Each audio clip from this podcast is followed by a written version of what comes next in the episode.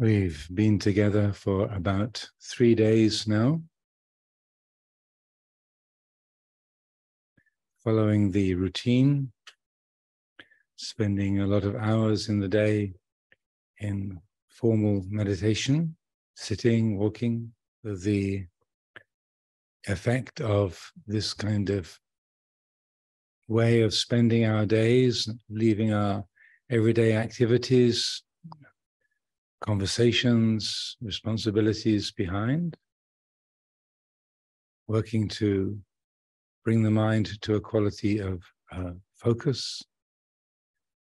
For most people, this brings about a settling, becomes a little easier to focus, to concentrate the mind becomes a little quieter in, in its thoughts and activities. For some people, it won't be this way. But for most people, this is the usual pattern. After three days or so of a meditation retreat, a silent retreat, the system starts to settle, to become more calm, focused. Now, during the day, particularly in the periods of formal meditation, and you find that the, the attention rests easily with the present.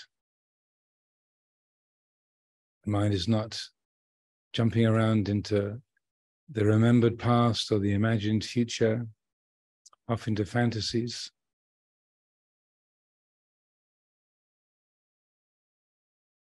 When it's quite comfortable to attend to the present, then we can let go of the specific objects that we've been using to develop concentration, the rhythm of the breathing or the rhythm of the footsteps. The purpose of such concentration objects is to bring the attention to the present. If the mind is already here, in the present, then we don't need to be using those kind of methods. If you're already at Phu Chaisai, you don't have to want to get to Phu Chaisai or make the effort to get here. You're here already. So if the attention is well settled in the present,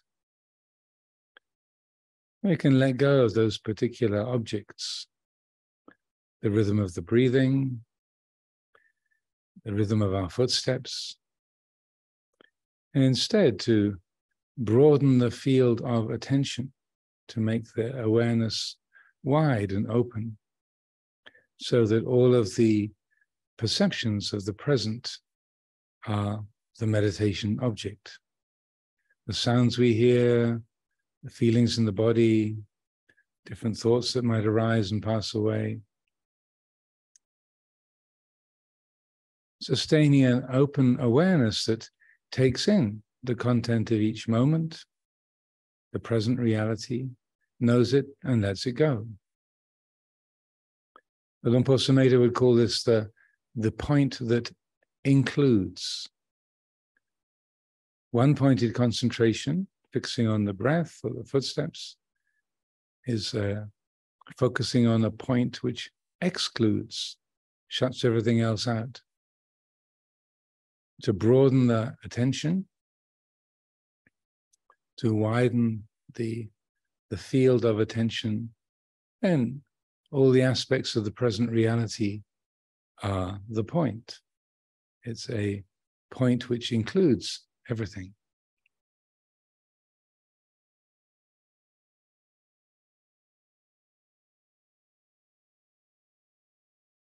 This quality of open awareness it's not easy to sustain because the attention gets drawn by memories, ideas, sounds that we hear, sensations in the body, kinds of distractions arise.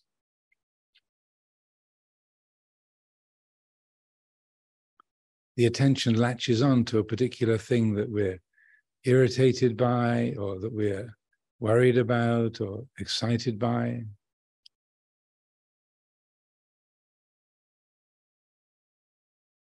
So we use the reflections on anicca, on change, on uncertainty, anicca, not sureness, changeability. Whether we like it or we don't like it, is it changing? Whether it's inside or outside, is it changing? Whether it's expected or unexpected, is it changing? we're letting go of the content of experience to know the process of experiencing. When that reflection on anicca is applied, there's a letting go. Pahatabanti, pahinanti. Should be let go of, it has been let go of.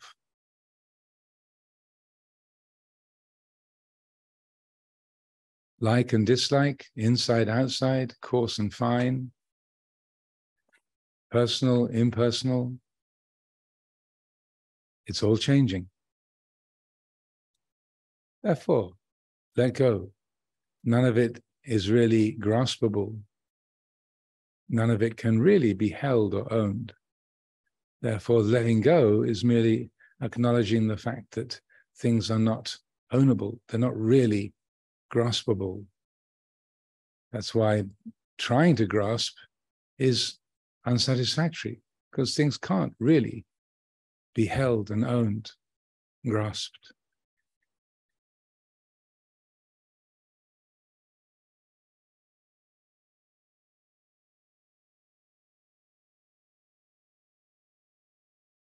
Similarly, with the reflection on dukkha, unsatisfactoriness not whether we like something or we dislike it, we think it's beautiful or ugly.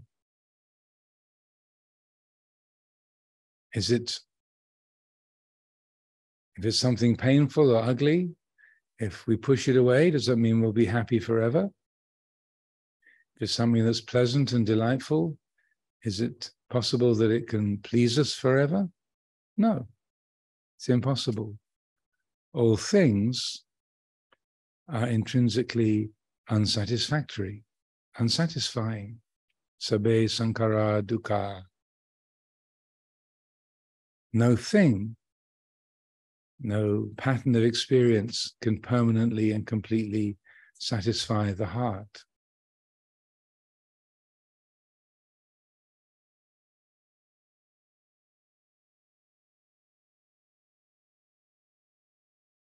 So again, the applying the tool of the reflection on dukkhata, unsatisfactoriness, there's a letting go, a non grasping, a relinquishing.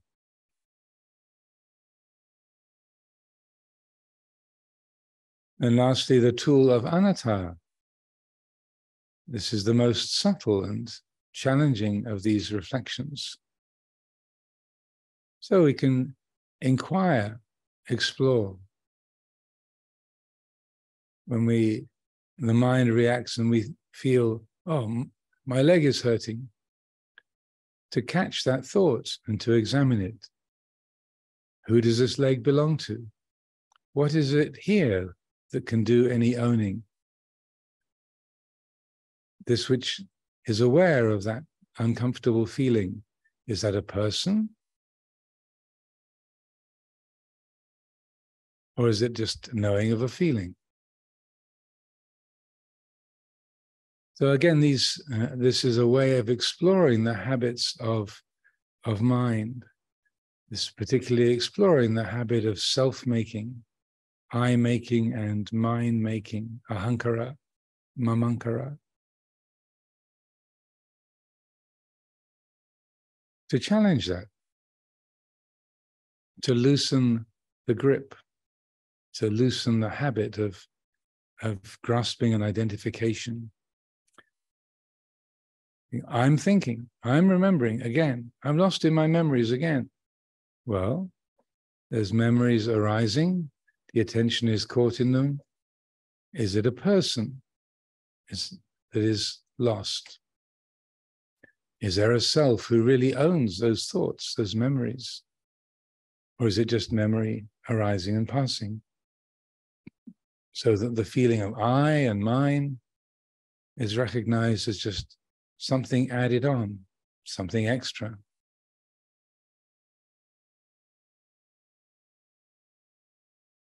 Seeing that, knowing that. Again, the heart relaxes, lets go.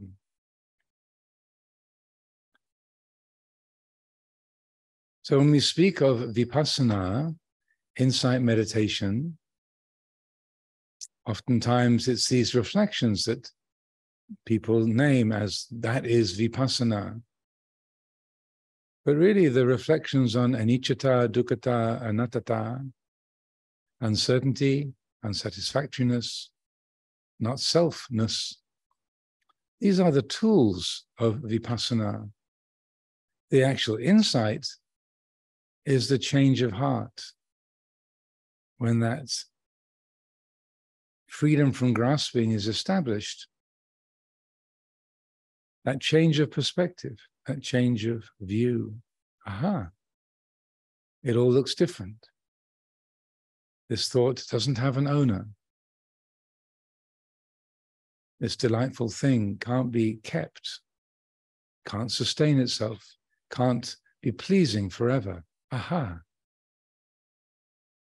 So that aha, that indicates that change of view, that change of perspective. The inner world, the outer world looks different. It's appreciated in a different way. It's known from a nature centered perspective rather than a self centered one. This is the way it is.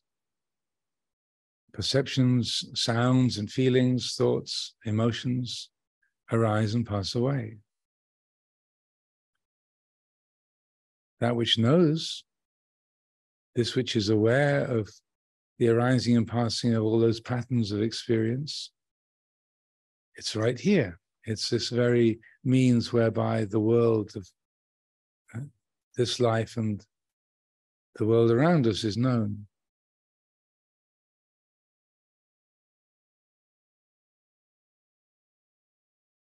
But is that a person? Is that a me, an I? Or is it this knowing quality, this vijja dhatu, knowing the patterns of the world, inner and outer, arising, taking shape, dissolving. It's an aspect of nature, Dhammajati, born of the Dhamma. Tamachat, natural. Dhammajati, born of the Dhamma. this quality of tatru, the vijadatu, the element of, of knowing. It's not a person, doesn't belong to a person, but it's the very medium, the agency through which all things are known. It's the basis of, of this life. When we speak of the Buddha refuge, it's exactly this quality the puru, tatru, this awakened awareness is the refuge, is the safe place, is the secure ground.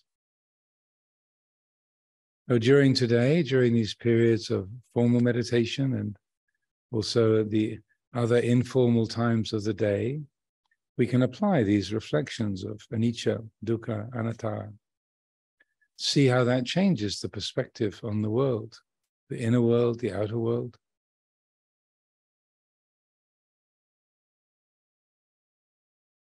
If you find that as soon as you let go of the breath or you stop focusing on your footsteps, then your mind is spinning away, you're lost in your thoughts and fantasies, memories. Notice that. Realize, okay, there's too much agitation in the system to let go of those those anchors, those those reference points. So Bring the attention back to the breathing, the footsteps. Refocus the attention in the present. Each of us needs to recognize what is appropriate in any one moment. So, if the, the mind is very calm, very steady, very focused, appreciate that.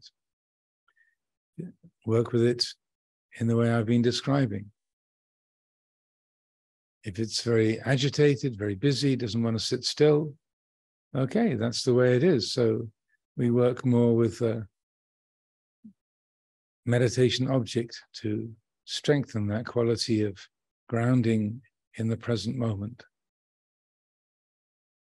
Focusing, steadying, clarifying, because that's what's needed. Each one of us is different. We all need different things at different times. So it's up to each one of us to judge what's useful, what's appropriate in each moment.